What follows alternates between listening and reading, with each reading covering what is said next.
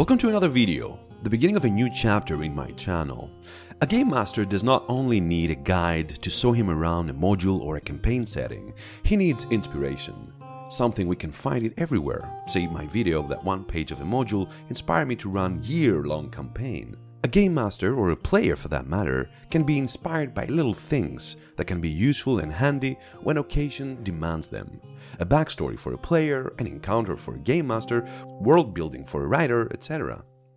So, this new chapter, or playlist if you like, I will try to showcase historical, philosophical, and mythological aspects of our world that can be used as ideas and concepts that one can filter and dilute with his own knowledge and experience to create awesome things for your players. Case in point, G.R.R. Martin was inspired by the War of the Rose, a series of battles that took place in the 15th century over the British throne by rival royal families when he was writing a Song of Ice and Fire series. Scottish history, and specifically two events, were inspired him to write The Red Wedding, the Black Dinner that took place in the 15th century, where a young William Earl of Douglas and his brother were dining with King James II, and a plate of a black bull's head was revealed in front of him, a known symbol of death, equally deadly as the rains of Castamere. And soon after, the Earl and his brother were beheaded in the yard of the castle. Another inspiration for The Red Wedding was the massacre of Glencoe that took place in the 17th century, where 400 men of the clan MacDonalds were invited by the clan Campbell, and while the rules of hospitality applied for almost two weeks, they lived together. And one night, the Campbells woke up and massacred the MacDonalds. So, finding inspiration in our history and mythology, even philosophy, is something that spices up our games. And at the same time, it gives us the opportunity to learn something that otherwise we would not. Using role playing games to educate ourselves is one of the most underrated attributes this awesome hobby has, and gladly I have to say that I'm grateful that I chose it as an educational tool along with other amazing positive influences that it has on me. So, with no further ado, welcome to my table and welcome to today's lore bite sized inspiration Plato's Theory of Forms, or as we know it in Greece, Plato's Theorem of Ideas. Plato, one of the most famous Greek philosophers that lived in Athens around the 5th century BC, he talked in his book Republic about the plane that hosts everything on its perfect form. The absolute impeccable idea of everything that exists in our mundane, one could even say shadow world. The concept has inspired a plethora of worlds, in role playing games and fiction in general. The soul of each person first exists in that plane of perfect forms and kept the memory of everything that existed there.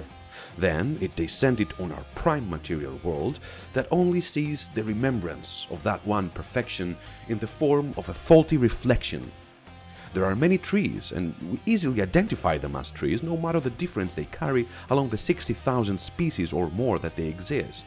And that happens, Plato says, because our soul once has seen the perfect tree that ruled them all the one tree that was engraved on our soul, and the memory of it exists on our world through the thousand imperfect echoes of it. So it is easy to find the inspirational hook along that awesome theory of Plato's. A plane of existence where its form is a blueprint of an archetype that lives in a shadow world, a flawed copy of it, with a frail memory that once it lived in that pure state of perfection and the need to ascend once more is always there. Add to the mix purgatory, an intermediate plane of existence, a place where those who manage to ascend will have to earn their ticket back to the plane of perfection by cleansing their now spoiled by darkness of the shadow world soul. And another plane for those that will never succeed in their ascendance, a plane of everlasting darkness, if you please.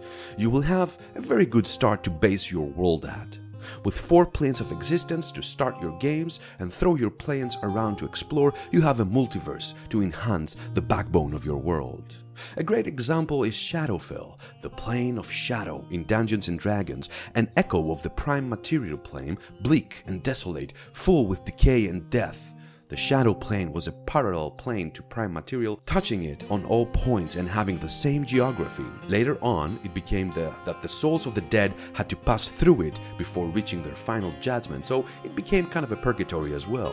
A plane that light is lacking and all things look as if the colors have been bleached out.